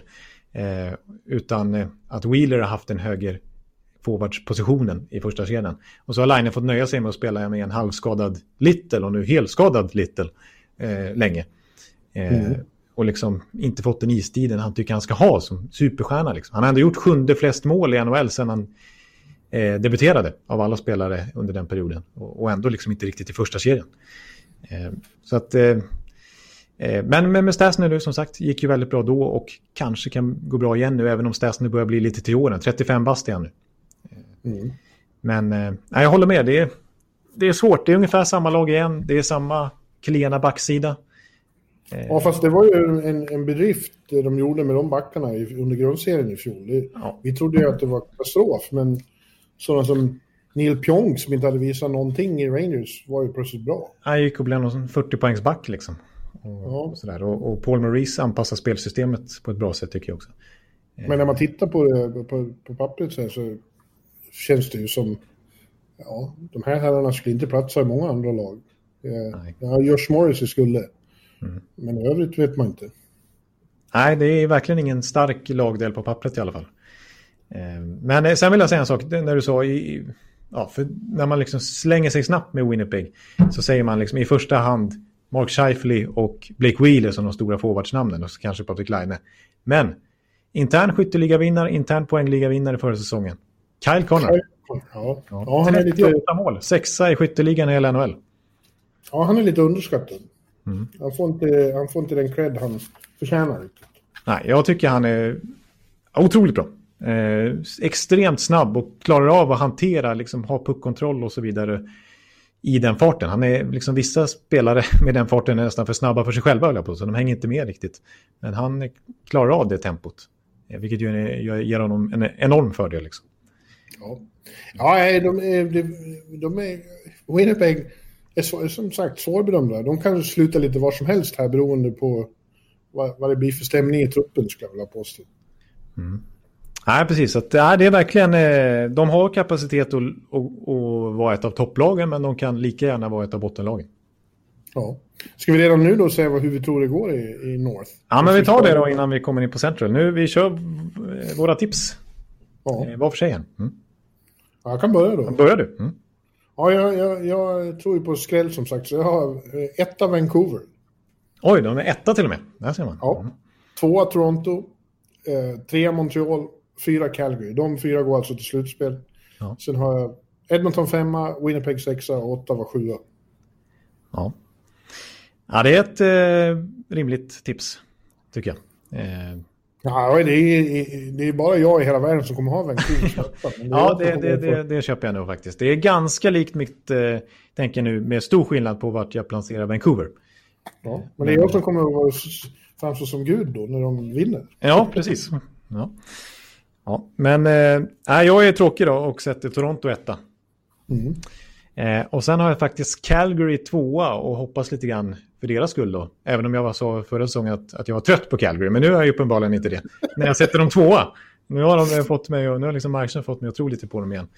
Inte för att Markström är liksom en garanti på super... Det vill jag säga, så det är inte så att Markström är så här 100% säker kort. Men det är en enorm förstärkning ändå. Och, mm. eh, ja. eh, sen har jag då, som jag hintade lite grann om, att jag tror ganska mycket på Montreal. Och du hade också de tre va? Ja. Eh, Montreal trea. Sen kommer Vancouver. Ja. Faktiskt. Eh, och eh, sen kommer jag, har, har jag Edmonton utanför slutspel. Alltså jag, det, ja, det har jag också. Mm, nej, målvaktssidan och så vidare, utan Klefbom och så vidare. Nej. Winnipeg är svårplacerade, men de blir ju sexa då och så Ottawa sist, även om jag har hypat dem. Men det, det kommer inte räcka i den här hårda konkurrensen än. Nej. Mm. Ja. Men eh, så, så, här, så här kan jag säga i alla fall. Toronto, för mig är det så här. Ja, säg det medan jag springer och hämtar kaffe. Ja, nu är det kaffepaus. Ja, men så här kan man säga tycker jag i alla fall om den kanadensiska divisionen. Enligt mig i alla fall, även då om Bjurman då har Vancouver som etta. Men jag är relativt säker på i alla fall att Toronto blir etta, Ottawa blir sist. Och sen är det ett extremt getingbo där man kan kasta tärning ungefär om var Calgary, Montreal, Vancouver, Edmonton och Winnipeg befinner sig i slutändan. Jag tror alla de lagen har aspiration på att eh, utmana Toronto i toppen och, och, kanske sluta tvåa i divisionen och ha den självbilden att de skulle kunna göra det. Eh, men de kan lika gärna sluta näst sist. Så att det är otroligt drama. Ja. Mm. Drama, drama, drama. Men det blir det överallt. Det blir det även i Central som vi tar och tittar på nu. Också en helt nykomponerad division. Ja. Där vi får in två lag från väst som paras ihop med traditionella östlag. Precis, det känns konstigt för mig som Tampa-supporter att tillhöra Central. Ja. Liksom, vi är ute på Florida-kusten liksom. Ja, men det är svårt i och med att eh, Florida ligger där det ligger, i en egen eh, liten... Del av landet. Ja. Mm. ja. Uh, om det fanns en South-division så skulle de ju vara där. Med, med gamla Atlanta skulle vara tillbaka. Så de, Atlanta, Carolina, Nashville uh, och några till. Ja, just. Dallas. Ja. ja. Men nu, nu är det Central. Trump-divisionen. Ja, precis. ja. Uh, nu ska du inte trampa in på det. Nej, förlåt. Vi, vi ska vi får tampas om sånt någon annan gång. Nej, förlåt. Hör, hörde du inte vad kul det var? Ja, jo, det var roligt. Det var roligt. Det var roligt. Ja, ja jätte. Fantastiskt. Ja, eh, och, det, och här har vi några C-lag då. Nu kommer de här C-lagen. Oj, oj. Mm. Och börjar med Carolina Hurricanes. Eh, och eh, ja, de har ju varit en eh, success story i flera år nu. Mm. Och eh, jag tror ingenting annat än att, den, att det fortsätter på det sättet. Eh, för det garanterar Rod Brindamore, coachen, att han har, han har, eh, han har finslipat det här laget till något, eh, gjort det extremt svårspelat och svårslaget. En riktig lagmaskin, väloljat. Ja. Mm. Eh, och eh, de har inte fått in särskilt många nya spelare, men de har fått in en som jag tror kan vara en katalysator där i form av Jesper Fast. Mm. Eh, han kan vara den som har saknats med sitt eh, sitt allt-i-allo-slit och sitt eh, arbetsmyra-karaktär. Och, och, och, gör allt rätt, mannen. Om de skulle liksom gå ifrån lite Rod Brintamers liksom laganda och det, hans system och så vidare så känns det som att eh, Fast kommer föra dem tillbaka igen. Han kommer liksom vara exemplet på hur de ska spela. För att han, han känns ju som klippt och skuren för att ingå i ett Rod Brindamore-bygge. Ja, verkligen. Han kommer älska Jesper Fast. Ja. ja. Och som sagt, vilket ju gör det konstigt då att Rangers släppte honom. Men alltså enligt spelarna själva i Rangers, det priset de, de utser efter varje säsong, spelarna själva, alltså, så spelarnas favorit, fem år i rad. Ja, ja det är helt otroligt. Ja, ja, jag, jag tycker den, det, det beslutet av Rangers tycker jag var det konstigaste. På, konstigaste av allt. Och så bara två miljoner dollar på ett treårskontrakt. Ja. Det är ju dunder, dunderkap. Ja, istället slösar de pengar på fucking Jack Johnson. Ja, ja man blir paff. Ja, det blir man. Det blir man. Eh, det, det, det, vad som kvarstår som frågetecken är ju målvaktsduon, Masek mm. Reimer. Eh, de kompletterar ju varandra bra under, under grundserien, men eh, nog skulle det kännas tryggare att vara Carolina-supporter om, de, om de hade en, en bättre första keeper. Ja, alltså inför free agent-fönstret där så var det någon dag som det helt plötsligt kändes väldigt tätt med Markström till Carolina. Att ja. de låg på hårt där, men så blev det ju inte i slutändan. Men de var ju lite bakbundna till skillnad från andra lag i och med att både Mrazek och Reimer har kontrakt. Eh, men att de försökte få till en lösning där för att få in en uppgradering. Men eh, nej, för jag håller verkligen med dig. Det är ju målvaktssidan som är det stora frågetecknet och har varit så ända sedan, ja länge, ända sedan Cam Wards decline började för länge sedan. Ja. Så ja, eh, men eh, annars vill jag säga, jag ska inte säga ja, jag ska säga åh. För att eh, annars tycker jag faktiskt att Carolina är, nej de är ju så, de, de är riktigt bra. Man blir ju liksom, i början av fjolårssäsongen såg vi hur de verkligen flög ur startblocken och ledde ju NHL efter nästan två månader. Och i slutspelet när de fullkomligt körde över Rangers där. Och sen tog det tvärstopp mot deras stora buggy-team eh, Boston. Igen. Eh, men eh, annars så, de, de blir också ett år äldre, precis som Vancouver. Aho, Terveinen. Ja. De börjar, börjar, komma in i sin prime nu. De får tillbaka Hamilton från skada, de får tillbaka Brett Pesci från skada. Det är ju ett av NHLs bästa, ja, en av NHLs bästa backuppsättningar. Ja, och det där gör ingenting att Sami Vatanen försvinner. Som, Sami Vatanen som för övrigt fortfarande inte har något nytt kontrakt, vilket är väldigt oväntat. Ja, det är märkligt, får man verkligen säga. De har ändå en, de har ändå en, en, en, en bona fide, superfin backuppsättning. Ja, verkligen. Ett första backpar med Hamilton Slavin. Ja. Det är riktigt starkt. Eh, och så Pesci, Brady Shade då, som kom från Rangers i andra backpar. Och så kanske Hayden Fleury som jag tror lite på där i tredje backpar med, eh, ja men blir det kvar? Eh, ja, Jake Gardner då. Ja. Han är bra. Ja, du ser. Det är ju... Det är ju... Och inte, inte bör det göra så mycket nu heller att Justin Williams fullständigt går i pension. Han var ju, han var ju borta under större delen av fjolårssäsongen med. Och så de har vant sig vid att han inte är där. Nej, nej precis. Så att han, eh, nej. Och sen vill jag nämna en till då när vi har pratat om massa unga spelare som kan ta ett steg till. Alltså Andrei Svechnikov. Kan det här bli året när han eh, ytterligare närmar sig att ta över den stora målskyttefanan eh, bland ryssar från Alexander Ovechkin? Ja, Hoppas lite på ja. Att han ska bli en... Eh, ja, det är svårt att snacka om 40-50 målskytt nu med tanke på att det, blir, det inte är en 82 matcher säsong. Men att han ska, att han ska ta ytterligare ett steg. Han gjorde ju nästan en poäng per match i fjol. Och är det nu han slår igenom riktigt ordentligt? Ja, inte omöjligt. Ja, ja vi, vi, mycket positiva vibbar kring Carolina kan vi slå fast. Ja. ja. Mm. Det har vi däremot inte om nästa C-lag som är Chicago Blackhawks. Eh, de visade ju väldigt fina tendenser eh, när de slog ut Edmonton då, och, och var okej okay, även mot Vegas i slutspelet med tanke på hur, hur, hur de egentligen inte borde vara där alls.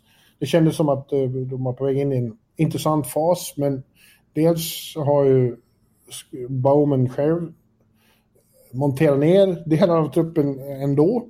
Och så har de åkt på ett par fruktansvärda smällar här inför säsongen.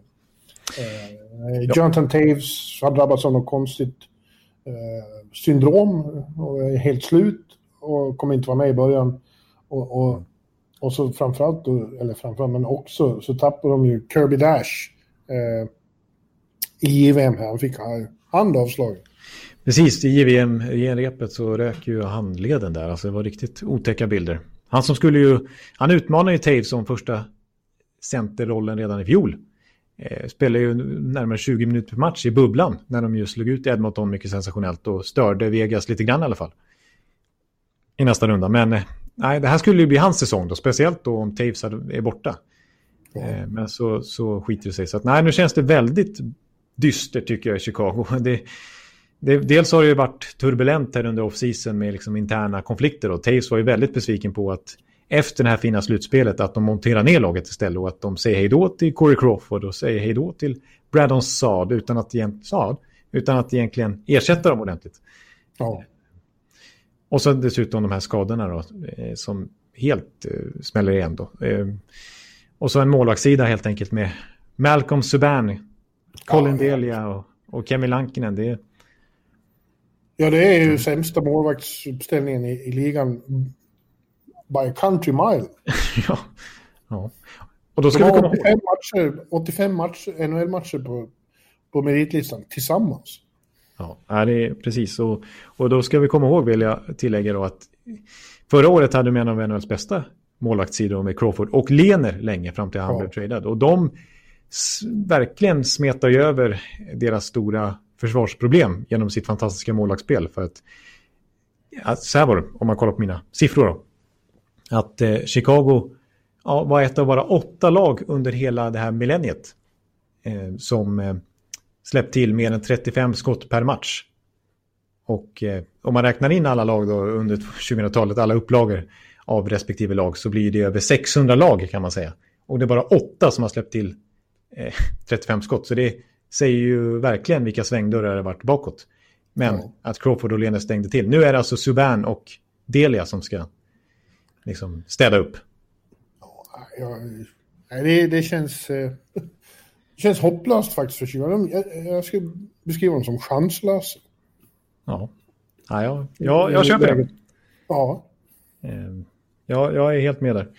Ehm, sen kan vi ju bara, nu kommer jag till det här, lägga till igen, men det har blivit lite svensklogg på nytt här eh, i form av Janmark som skrev på där ganska sent och även då Söderberg alldeles nyligen, Carl Söderberg. Mm. Och så tog de även in Lukas Wallmark. Ja, och, och så länge eh, Taves och... och eh, vad heter han då? Nej, eh, som också är skadad. Eh, ja, eh, Doc. Kirby Doc. så, så kändes det som att de, de där, den där svensk-trion stagade upp på djupet, på mellanskiktet, som ju är så viktigt, eh, mm. på ett bra sätt. Och, och, och det hjälper ju, men, men det, är, det gör ju inte så stor skillnad nu i det här läget. Nej, nej precis. Nu får de ju för framskjutna roller mot Ja, vad exakt. de ska ha. Alltså Söderberg blir plötsligt andra center, pratas det om. Och, och liksom Dylan Strome som ju verkligen har varit hypad tidigare gick ju trea i draften där bakom eh, McDavid. McDavid och Eichel 2015. Ja, just. Eh, och gjorde det bra när han kom till Chicago, men han blev plötsligt första center själv nu. Och han kanske snarare skulle inlett säsongen som tredje center. Så, nej. Det, nej, det, det, det här kommer inte gå bra. Nej, det kommer det inte. Nej. Nej. Vi går vidare. Vi, vi, vi suckar djupt åt uh, Chicago och, och tittar på Columbus Blue Jackets istället. Och det, och det är ju lite intressant eftersom vi förra säsongen suckade uh, inför deras förutsättningar. Det året. De var chanslösa, sa vi då. Ja, de hade tappat allt av, av, av stjärnglans och så. Men eh, de har John Tortorella som tränare och han är ju ett arsle. Men, men eh, han vet hur man får eh, lag att fungera som är större, eh, där, helheten är större än summan av eh, enskilda, eller hur fan man nu säger. Ja, ordspråk är ju helt hopplöst för mig. Ja, Ja, det lät bra. Mm. Men jag vet vad du menar. ja. Och, eh, och ja, det, det kommer ju att bli likadant nu. Det har ju varit färre förändringar nu, men ändå några stycken. Jag tycker det har varit förändringar till det bättre. Alltså, Josh Anderson var ju trots allt en icke-faktor i fjol. Och då gick det ändå rätt bra. I och med att han var så mycket skadad och, och sådär. Och missade hela slutspelsbubblan och så vidare. Så har man fått in Max Domi då. Får vi se hur han smälter Ja, in i. Ja, det är ju det, bara det som vi nyss nämnde. Han har har inte kommit överens med Claude Julien och, och hamnar han på fel sida om eh, Tortorella så är inte det bra. Minst sagt. Nej, precis. Men eh, center, liksom, tycker jag är, är väldigt eh, rak, Ja. rakryggad här nu med, med Dubois som ju till slut skrev på. Eh, Ja, fast det är lite, det kan man ju fråga sig också. Det blir lite turbulens kring honom där, att det tog så lång tid att skriva på. Eh, Det är inte lätt att behålla folk i Columbus heller. Mm. Nej, verkligen Det är inte. Det är ju stackars Kekkeläinen. För som sagt, då Panarin och Bobrovski lämnar gratis i fjol. Dubois vill ju bort, det sägs ju det, även, även om han har skrivit på nu. Det blev ju bara ett tvåårskontrakt. Och att, att, att, att han helst vill byta klubb. Eh, Ja, det är ingen, det är ingen dream destination, centrala Ohio. nej, precis. Vi har ju sett Jeff Carter total vantrivas där och lämna snabbt när de tradade för honom en gång i tiden. Och Rick Nash vill ju bort till slut också. Det är liksom... Men eh, de har ändå mycket, de har ett av världens bästa backpar i Seth Jones och Zach Wierenski. Mm, verkligen. Kanske the best. Ja, ja kanske. Och, eh, och, och fantastiska målvakter visade sig i fjol också. Det var ju en, en stor del av det. Mm, Elvis och Jonas. Ja, att, att Jonas visade sig vara så bra. Och ännu mer häpnadsväckande att Elvis var så bra. Lika bra som namnet eh, indikerar att han ska vara. Ja, exakt. Han har ju leva upp. Han var verkligen så pass bra. 6-0 eller vad blev det? Eh, och då började han ju inte spela ordentligt förrän i ja, den 2020 egentligen. Så att, eh, mm, nej, men jag var inne på centersidan. De har ju även fått in Mikko Koivu då som tredje center. Ja, det, det är en som kommer gå bra ihop med Tortorella. Gör Ja, vad han ska. Det tror jag. Sen får vi se hur det går med en ytterligare center de fått in som kan spela ytterforward, vilket, vilket han verkar få göra nu. Eh, Mikael Grigorenko, eh, som ju kommer från KHL, har ju varit en stor flopp i NHL tidigare, men återvänt till Ryssland och fått fart på karriären. Vann ju Gagarin Cup och vann skytteligan då när CSKA, CSKA Moskva vann 2019. Så att han kommer ju tillbaka nu med helt nytt självförtroende. Var ju, gick ju högt i draften för 7-8 år sedan och eh, där hoppas ju eh, Columbus ha en liten en joker. Ja. Jag skulle vilja beskriva hela laget som en joker. Ja, de är eh, som alltid så... Ja, man har en tendens att trycka ner dem i tipsen så här. Det kan inte gå så bra. Och sen gör det det i alla fall. Och så... De, de, eh, de pressade ju ändå. Det var inte, de var inte lika bra som i eh, 2019, men de var inte precis borta mot Tampa nu heller. Alltså Tampa fick ju spela eh, sex timmar övertid mot dem. Ja, Så att eh, det var oerhört svårt att, att få håll på dem. Eh, Så att nej, eh, jag, jag håller Columbus ganska högt kommer det visa sig i vårt tips. ja, ja spännande. Vad håller du Dallas Stars då, som var till final eh, och två matcher från Stanley Cup-titeln och kommer tillbaka med i princip samma lag? Ja, alltså, ja, det är ju ett starkt lag och, och eh, de här finländarna som blir äldre, inte minst Miro Heiskanen, eh, kan han göra en Norris, en Norris-säsong nu? Ja, ja det, är, det är ju det. Alltså man, man, man tittar ju på honom och känner att det här är ju, om utvecklingskurvan fortsätter på samma sätt så kommer han bli den typ av spelare som anför laget. Bär Dallas långt. Ja, ja. Och då har de dessutom eh, liksom ja, Klingberg dessutom på backsidan och de har, de har det väl förspänt lite överallt. Eh, och så eh, apropå finländare, Rope Hintz blir äldre, Joel Kiviranta var ju ja. revelation i slutspelet. Eh, Dennis Guriano var ju det också, ryssen. Verkligen. Eh, så det, det är ju spännande, men samtidigt vill jag då tillägga, vilket gör mig lite osäker på Dallas, det är att Tyler Seguin borta kanske hela säsongen. Eh. Inte hela säsongen, men han är borta ett tag. Och det räcker ju, för en så här kort säsong så kan ju det bli väldigt kännbart om de är borta bara två månader. Precis, och sen så när jag säger liksom att Heiskanen blir ett år äldre och så vidare så blir även Pavelski ett år äldre, han närmar sig 40. Jamie Benn blir ett år äldre, har ju blivit sämre med, eh, för varje år nästan här nu. Var ju bra i slutspelet dock vill jag tillägga. Men, eh, Radolo ja. börjar bli gammal också. Eh, Kudobin är ju trots allt 35 här snart. Men det är också så att de, har ju, eh, de befinner sig i, i det läge som eh, många andra i samma situation har gjort då. Att eh, de, de förlorade den här finalen, det var fruktansvärt. Ingen, ingen kan glömma Jamie Benns presskonferens efteråt. Man fick lära sig vad, hur, hur det känns att förlora en final. Ja. Så, så var det då. Och, och, året innan så åkte de ut mot St. Louis i en Game 7. Mm. De befinner sig i, i, i den där situationen där de har verkligen fått lära sig nederlagen och vad, det, vad som krävs. Mm. John Klingberg sa ju det nu i någon intervju jag gjorde att uh, man tror att man vet vad som krävs, men man gör det inte förrän man är där. Man måste uppleva det. Mm. Och nu vet vi. Å andra sidan, det är många finalister som har sagt det uh, de sista åren och aldrig kommit tillbaks. Nej, precis. Vi har ju liksom, när till exempel Nashville var i final för några år sedan så trodde vi ju garanterat att de skulle ha en buckla vid det här laget. Så ja, San Jose. San Jose, ja. Rangers, Vegas. Eh, det är inte så lätt att komma tillbaka. Men, men jag, tror, eh, jag tror de är lite underskattade, Dallas. Jag tror de är bättre än vad, vad de får cred för. Det var många här som tyckte att det var liksom en tillfällighet att de kom till final, men så är det inte. Ja. Ja, det, det är ett eh, väldigt bra lag i alla lagdelar, även om vi ska nämna en till skadare. Ben Bishop blir borta ett bra tag också, som vanligt. Men då har de ju Sjödobin. ja, hur kan man vara så skadad som Bishop är hela tiden? Ja, det är otroligt när han är skadad. Han är mer skadad än han är hel, så är det ju. Ja. ja.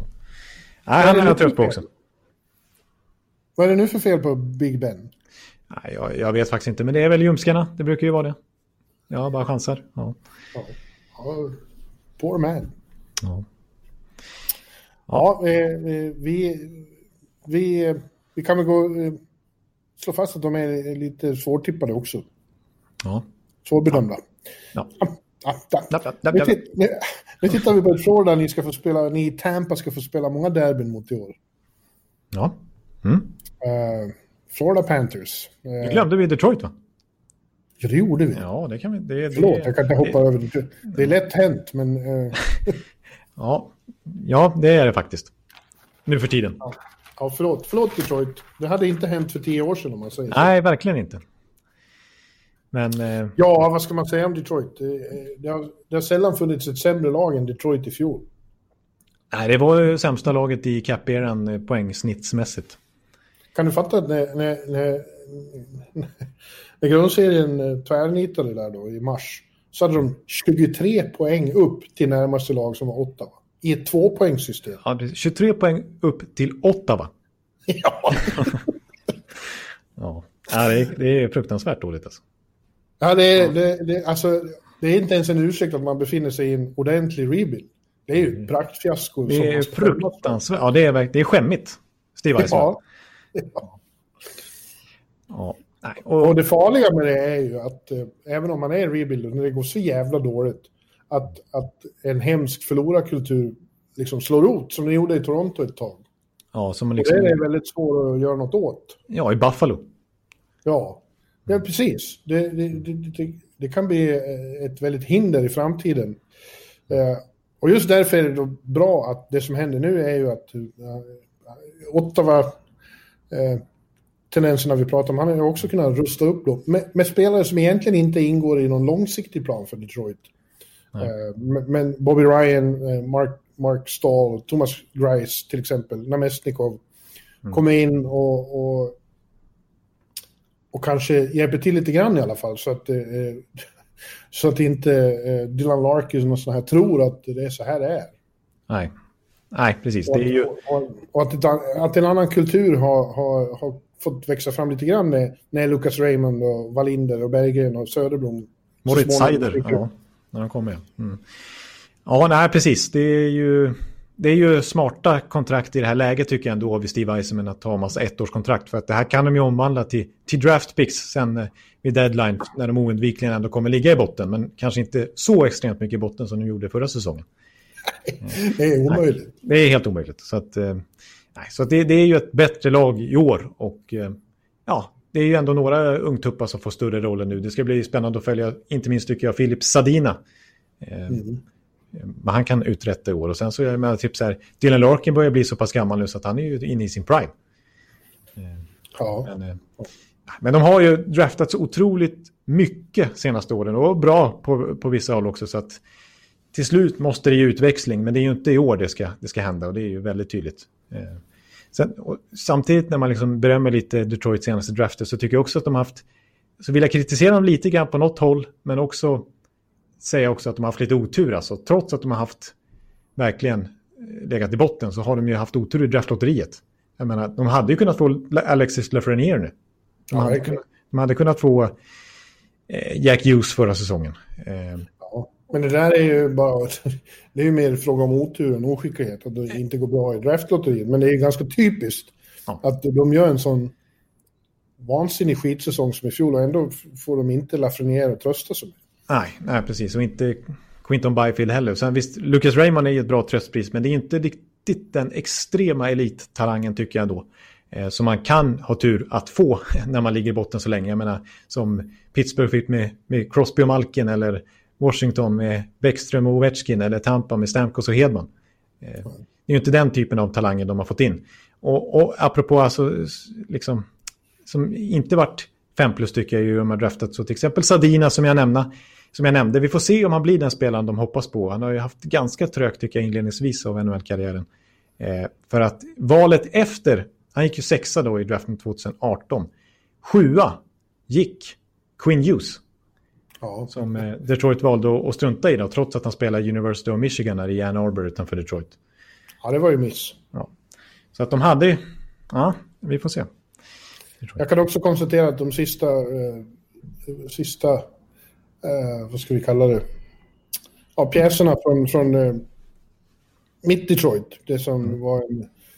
Uh, The Joe Detroit som var så underbart att följa. Det, det försvinner ju nu med med, med Jimmy Howard, Justin Abdelkader och John T. Eriksson försvinner. Uh, visserligen är Filppla och Darren Helm kvar, men Filppla har ju varit annorstädes länge. Ja, han har varit borta och vänt i andra klubbar, bland annat Tampa då, och kommit tillbaka ja. nu, så han, han räknas knappt.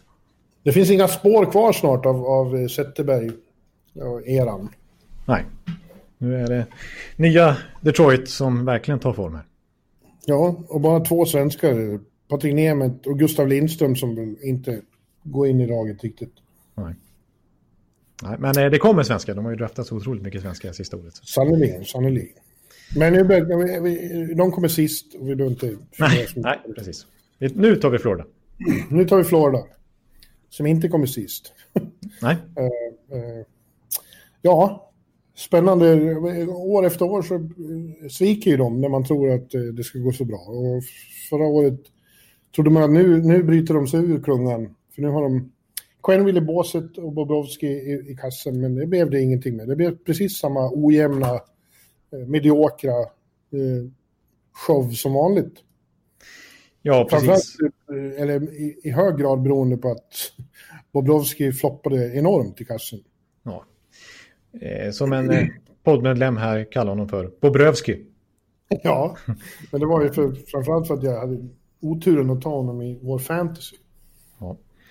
Ja, nej, han eh, måste ju verkligen studsa tillbaks. NHLs näst dyraste målakt då efter Care Price. Och det snackas om det mest otradebara kontraktet i NHL. För vem vill ha sex år till, 10 miljoner dollar per säsong med, med Sergej Bobrovski, ett signing bonus, tungt kontrakt dessutom och så vidare. Det de är fast, de är stuck med Sergej Bobrovski. Ja, å andra sidan tror jag inte att det är alls omöjligt att han studsar tillbaka. Han har i och för sig aldrig varit så dålig som han var i fjol, men han har ju haft svackor för och sen kommit tillbaka. Precis, efter sin första Vessina så var han ju halvslut tyckte man. Och så kom han tillbaka, la om träningen, kosten och så vidare, gick ner i vikt och hade sig och så, och så, och så gick han och vann Vessina igen. Mm. Han är ju inte lastgammal. Vi ser ju många målakter som är 33, 34, 35 och fortfarande håller väldigt hög nivå. Sjudobin till exempel. Ja, Tim Thomas, Henke Lundqvist höll ju väldigt länge också. Eh, mm. liksom, man är ju som bäst som målvakt runt 30 ungefär. Och det är ju där, Bobrovski är ju 88 va? Så att han är, alltså inte 88 år, men han är född 88. så att, eh, ja, 33 det är starkt. Det är starkt att jobba fast man är 88. Ja, ja, då börjar man kanske bli lite gammal. Men, eh, nej, så att visst, han kan studsa tillbaka. Så de har ju gjort en nysatsning där. Eh, något nytt, helt nytt i NHL i Florida också, eh, nyligen lanserade Goalie Excellence Department. Där eh, mm. Roberto Longo ska, ska, ska leda och de har tagit in François Allaire, den gamla målvaktsfantom tränaren som mannen bakom Patrick Roy och Jean-Sébastien en gång i tiden. Eh, hörde ni uttalet där? Det var ändå ganska bra tycker jag. Eh, som, eh, ja, eh, de satsar mycket mer på målvaktsträning och eh, uppföljning och, och, och liksom mer specifikt eh, department för målvakter i hela organisationen. B både för Bobrovski där och ända ner till Spencer Knight, deras prospect och sådär. Så, så eh, det är ju spännande i alla fall. Och visst, Sergej Bobrovski har studsat tillbaka tidigare och han kan göra det igen. Och då är det väldigt goda nyheter för Florida. Ja, alltså jag tycker att eh, nya eh, general manager Bill Cito har gjort bra saker här. Mm. Eh, eh, det var ju också ett stort, stort problem förra året och alla år dessförinnan att backsidan har varit så snäll och så tam och så dålig. Mm. ja. Eh, haft fel attityd. Och inte för att de har tagit in några stora stora backnamn direkt. Men de har tagit in andra spelare som, som äh, och coacher. Mm. äh, som, äh, ja, som jag pratade om det här. Han, han har ju sagt det att han, har, han har kollat på varje match förra säsongen på video. Oj. Har stenkoll på alla spelare nu och konstaterat att de var för lätta att spela mot. Mm. På tok för lätta att spela mot. Det kommer att bli ändring på nu. De kommer att få en annan attityd och de de sätter ju stor tilltro till att Patrik Hörnqvist ska, ska eh, att hans exempel ska sprida sig genom truppen. Hans passion, hans driv, hans krigarinstinkt. Och, och det är ju klokt att, hoppas på det, för att det är ju det som har varit hans styrka i Pittsburgh också. Han har ju drivit på även Crosby och Malkin. Han är ju inte... Han blir ju helt besatt. Han skäller ju ut dem totalt. Ja. ja, han blir besatt när han är på isen. Och, och, och han kommer att sätta pli på det här panterflocken. Ja, precis. För det är som jag har nämnt några gånger, men det är ändå värt att poängtera igen. Alltså hur, vilken katalysator han var i Pittsburgh som hade kört fast lite grann med Malkin ja. och Crosby och Tanger-gänget. Trots fantastisk liksom, eh, trupp då. Eh, men när han kom in så bara smack så blev det två Stanley Cups. Eh, ja. Det tror jag kanske inte blir för Florida, men det är ändå det, är det de hoppas på att han ska bli en katalysator för det här laget då. Och ska ställa andra krav. Ja, Exakt. Höja den, den dagliga verksamheten så att säga. Ja. Eh, det tror jag kan bli bra. För, och, och, för de har fortfarande... Ja, de, Dadonov och Hoffman, det försvinner lite spets med dem. Men de har ändå bra förspänt på forwardsidan. Jag tror att det, det kan de kompensera för. Ja, och jag tycker apropå att du berömmer Bill Sirius som general manager så han har ju varit ganska bakbunden av att de måste skära ner i lön. De, de var ett lag som spenderat i taket här om året och nu i pandemitider så har de inte råd med det. Eh, inte om man kollar lönetaksmässigt men om man kollar faktiskt i, i faktiska löner så ligger de kring 67-68 miljoner dollar den här säsongen. Det är ju 13-14 miljoner upp till taket. Ja. Eh, och ändå så har de ett slagkraftigt lag och det måste man verkligen säga att Bill har gjort det bra. Att han har lyckats ersätta dyra Hoffman och dyra Dadonov och, och dyra Trocher som försvann i slutet på förra säsongen också. Eh, med, eh, ja, med Wennberg, med, med Hörnqvist, med, ja, man hoppas ju ge större roller till till exempel Owen Tippett som kommer upp nu med Grigori Denisenko, dubbel poängligavinnare för Ryssland i JVM här senaste åren. Så att, ja, och sen finns det anledning att hoppas på en, en rejäl nytändning för Alex Wennberg också. Ja. ja. ja som jag har haft en del kontakt med och han, han eh, hymlar inte med att det har varit problem med relationen med Tortorella. Nej. Att det har hämmat honom Eh, och de tror jättemycket på honom i Florida. De har flera gånger pratat om det. Och Sito har ju varit i Columbus och känner till hans kapacitet. Han har gjort 60 poäng en gång i tiden i, i eh, Columbus. Han är ju bara 26 år, Wennberg. Ja, och en smart, smart, smart center. Om han får lite friare tyglar än under tårteländet. Ja. Nej, jag, jag tycker Florida... Ja, spännande. En joker också. Anthony DeClaire kommer in 23 kassar i Ottawa förra säsongen. Eh, där Ja. finns det ju...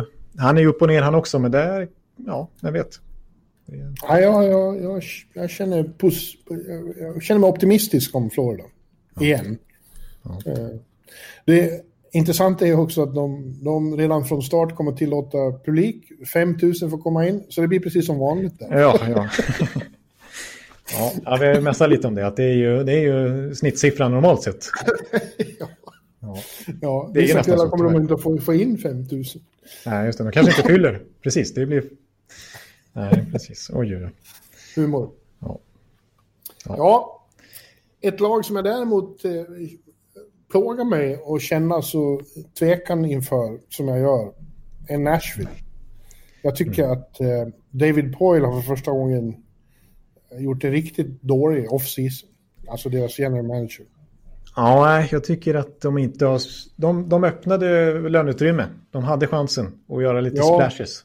Och så... Det var, ju, det var ju inte så konstigt att han ville få till lite förändringar och skickade iväg rätt många som, som inte har levt upp till förväntningarna de två senaste åren med, med eh, riktigt dåliga slutspelsframträdanden och, och, och, och serien mot Arizona som ju närmast en katastrof. Ja. Så att eh, alltså Craig Smith, Bonino, Kyle Turris, Austin Watson försvinner på olika sätt. Antingen tradade eller inte resignade eller till och med utköpta. Problemet är ju att han inte har ersatt dem. Med, med, med, med tillräckligt bra spelare. Nej, utan det är forwardsmässigt. Erik Haula tycker jag är en bra värvning, men det är ju liksom inte den här dunderspetsen direkt, utan det är ju liksom... Det, det gör varken till eller från med Howla eller, eller Craig Smith. Eller, eh, ja, Nej, nej. nej Och precis. lika med Nick Cousins, Brad Richards och Luke. Det känns verkligen... Det är inte det de behöver. De har, Nej. de har alltid haft bra bredd på forwardsidan, men, men man skulle vilja se ännu mer spets. För visst, Forsberg är, är bra. Eh, jättebra spelare, alla lag skulle vilja ha honom. Eh, Arvidsson hade en down year i fjol, men det är ju en, ett, en energiknippe som verkligen kan producera också. Och, och, och Johansson. Duchene, Han behöver ju slå, komma tillbaka från eh, en väldigt svacka i fjol. verkligen alltså, han har ju sågats själv. Men, och, och då vill jag tillägga det här. Det, jag har nämnt det några gånger förut, men det måste sägas igen. Inte sedan säsongen 2007-2008 har en Nashville-spelare gjort över 70 poäng. Inte ens över 70 poäng. Nej. Det, det var JP Dumont på den tiden. Ja, det är, och, och det är ett extra problem nu därför att det kommer att hänga så mycket på alldeles för få spelare. De du har nämnt plus tre backar som är väldigt bra. Verkligen. Och, och, och Matt Duchene om han någonsin kan komma dit han borde vara. Nej, och sen, vill jag är- säga, sen vill jag också säga att målvaktssidan för första gången på länge tycker jag inte är speciellt bra. Eh, för, för, ja, jag har gett hänger- upp. Pekarinne är väl på väg åt fel håll, men du tror inte på Joe Cesaro? Så. Nej, men han har ju faktiskt inte tagit det klivet som man hoppades på i Nashville. Han har ju tagit klivet förbi Pekarinne och blivit första keeper och stod fler matcher i grundserien i fjol och var ju första valet mot Arizona i den serien och stod alla matcher, men gjorde det ju inte bra. Eh, och eh, det finns ju en anledning till att de tog Jaroslav Askarov redan med elfte valet då i sommarens draft. Det var ju en tydlig markering kring vad de tänker på målvaktssidan på sikt.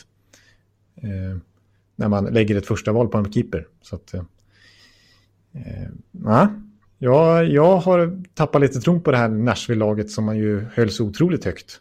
Ja, jag med. Och dessutom, de- dessutom så tycker jag att eh, han borde ha sparkat John Hines efter Arizona-serien och anställt Bruce Boudreau. Då hade jag känt annorlunda. John Hines är för mig en av ligans tre sämsta coacher. Ja, ja. Ja, det enda positiva med att behålla Heinz tyckte jag var i så fall att han kanske kunde locka dit Taylor Hall. De kom ju ändå bra överens. Att de Ja, kunde det blev få ingenting. större- Nej, det blev det ingenting. Så det, det är kört. Ja, jag tycker att han, han hanterar, alltså hans management av laget, hans sätt att hantera manskapen är helt förvirrat. Ja, det var ju kaos där i, i, i fjol under vissa grundseriematcher när Filip Forsberg spelade 11 minuter per match. Och ja. Nick Bonino spelade 18 minuter per match. Så. Ja, vilken, vilken, vilken jävla idiot höll jag på att säga. ja, nej, men det, det är inte asset management. Exakt. Så. Nej, eh, tyvärr Nashville, det går åt fel håll. Ja, jag har dem utanför slutspel kan jag säga. Jag med. Mm. Ja, nu är det tyvärr så börjar vår vän glad här. Jag, du, du har ju ja, skyllt på mig redan. Men... men vi är ju på sista laget. Ja, jag vet. Och det är så tråkigt att vi ska behöva plöja igen det här laget snabbt. Men jag tror att alla lyssnare jublar visserligen. Att det är just det här laget vi har kvar då i så fall. Ja, det är Tampa. Regerande mästarna kommer tillbaks, kommer bli bra igen. De har fått krångla mycket. Det är helt otroligt vad han har varit kreativ, Brisbois. Ja. Eh, för att få till det lag han vill ha, behålla det viktigaste av kåren som har utgjort eh, NHLs, ett av NHLs absolut bästa lag i fem år. Mm. Mm. Ja, så är det. Eh, och eh, när man kollar på forwardsuppställningen som går på is här nu och, och, som inleder säsongen så är det ju exakt typ, ja, typ exakt samma faktiskt som, eh, som vann Stanley Cup. Bortsett då att Kutjerov tyvärr försvinner men att Stamkos är tillbaks. Eh, och att då Cedric Paquette är borta. Men annars lyckas han ju hålla ihop den. Eh, och backsidan så är det ju, ja, det är ju McDonough, det är Hedman, det är Sergachev kvar. kvar. Ingen Chattenkirk, ingen Bogosian. Alltså det är lite bredd som har försvunnit, försvunnit men kåren är ju fortfarande intakt. Ja. Så, eh, ja, alltså det, Kutjerov kommer att missa grundserien och det är ju såklart ett slag, men det spelar ingen så stor roll. De kommer att ta sig till slutspel, då kommer han tillbaka, så det är då de ska prestera maximalt. Mm. Ja, jag vill, jag vill säga det med Kutjerov, alltså, man tar lite lätt på det att, med tanke på att, att Tampa har så bra lag i övrigt. Men Kutjerov alltså, intern poängligavinnare fem år i rad under alla de här fem åren. 130 eh, poäng fler under de här fem åren än någon annan Tampa-spelare. Så att han är verkligen bäst i laget. Eh, ja, men de kommer ta sig till slutspel, Jonathan. Ja. Det är väl ingen tvekan om det. Nej, Nej, det, det, och samtidigt, och nu när jag är så pessimistisk som jag kan vara ibland kring Tampa när jag inte vågar tippa på dem. Men Tampa har ju liksom, fram till i år, fram till nu i, i höstas så har de alltid liksom haft det i sig lite grann att choka till det på något vis. Alltså mm. mot Columbus 2019 inte minst, men faktum är att under de här fem åren som vi pratar om, de missade ju slutspel 2017 helt onödigt. Ja, men det var ju på grund av mentala problem. Ja, ja precis. Men eh, så de förhoppningsvis har övervunnit nu. Det visar de ju verkligen i bubblan att de var oerhört starka mentalt. Så jag hoppas att, det, att det håller i sig. De eh, har bättre förutsättningar att upprepa än någon har haft på väldigt länge. Ska jag sammanfatta det hela med. Ja, ja det, är, det är ett väldigt starkt lag och det jag ser med tillförsikt fram emot den här säsongen som Tampa-supporter. Det, det vore konstigt annars. Ja, tipset då? Ja, då har jag... Ska jag dra först den här gången då? Ja. ja. Då är det typiskt mig då att inte tippa Tampa, men jag tror mycket i, i grundserien här. Ja, men jag tror Tampa kommer släva bort lite matcher då. då. Ja. Eh, men om, jag säger att Carolina vinner den här divisionen. Mm. Tampa tvåa. Mm. Eh, sen är det ju otroligt svårt. Alltså. Eh, ja. Men eh, jag sätter Dallas tre. Mm. Och sen har jag Columbus. Så det är de fyra lagen som går till slutspel. Ja. Carolina, Tampa, Dallas, Columbus. Sen utanför slutspel, Nashville, Florida då, trots att vi har hypat upp dem, ser jag nu. Eh, Chicago och Detroit. Ja, jag har nästan lika. Jag har eh, Carolina etta, Tampa tvåa, mm. eh, Dallas trea, Florida fyra. Jag tror ju på Florida då. Ja. Mm. Sen har jag Nashville, Columbus, Chicago, Detroit. Ja, det var ju väldigt likt. Och till och med du satte Carolina etta då. Mm. Mm. Ja, men det, det är som du säger, jag, jag tror att det, det, det, är så mycket med när man har vunnit. Det kommer in lite med stillad hunger, lite Stanley Cup hangover. Mm. Eh, och... Eh, Två matcher borta mot eh, Columbus, som sagt. Och det kan ju mycket väl bli torsk. Två torsk. Ja, ja så det, men det är inte grundserien de ska vara med. Jag tror de kan ta tillbaka till final i alla fall. Ja, och då förhoppningsvis, säger jag i alla fall, då, med Kutjerov i laget. Ja, ja men eh, du, då var det gjort. Vi återkommer inom inte allt så länge. Vi, bara några dagar så kommer vi med, med East och West. Ja, precis. Då blir det... Då, då kompletterar... Då, ja, vi, vi fullbordar helt enkelt ja. vår, vår preview. Ja. Och det blir mycket som sagt. Vi ska spela in tv och vi ska trycka en NHL-bibel. Så det finns massor med NHL-material att uh, ta del av här från oss. Ja, och, och inte minst bloggen då snart. Ja, ja, där kommer det... Det, det inlägget är nästan lika långt som hela NHL-bibeln. Ja, faktiskt. Att, ja. Det ska vi verkligen göra reklam för också. Men nu ska vi låta Kristoffer Glade gå hem. Ja, det, nu, nu, nu börjar Glade bli sur så att vi får, vi får, vi får göra en så. Sur, en sur Glade. En sur Glade, det är ju paradoxalt, men så kan det vara. Ja, han är väldigt ja. sällan sur. Ja, jag vet. Vi säger på återhörande allihopa och eh, välkomna till en ny NHL-säsong. Absolut. Hej, hej. Hej. Hallå, hallå, hallå. Hallå, hallå, hallå. Alex Chiazot, Joe Luis Arena och Esposito. Esposito. Uttalsproblem, men vi tjötar ändå. Och alla kan vara lugna, inspelningsknappen är på. Bjuder Hanna Kohl, han är grym i sin roll. Från Kållesoffan har han fullständig kontroll på det som händer och sker. Det blir ju allt fler som rattar in hans blogg. Och lyssna på hans podd. One, two, three, speed, so Hallå, hallå, hallå. One, two, three, speed, so Hallå, hallå, hallå. Ekeliv, som är ung och har driv. Verkar stor och stark och känns allmänt massiv. Han hejar på Tampa och älskar Hedman. Sjunger som Sinatra. Ja, och det ser man. Nu är det dags för refräng. Dags för magi, Victor Norén. Du är ett geni. Så stand up at home and remove your hats. Höj volym, för nu är det plats. One, two, three, speed, so Hallå, hallå, hallå. One, two, three, speed, so Hallå, hallå, hallå. One, two, three, speed, so Hallå, hallå, hallå. One, two, three, speed, so Hallå, hallå, hallå. Det är otroligt länge sedan båda samtidigt var så här bra. Hallå, hallå, hallå. Det är otroligt länge sedan båda samtidigt var så här bra.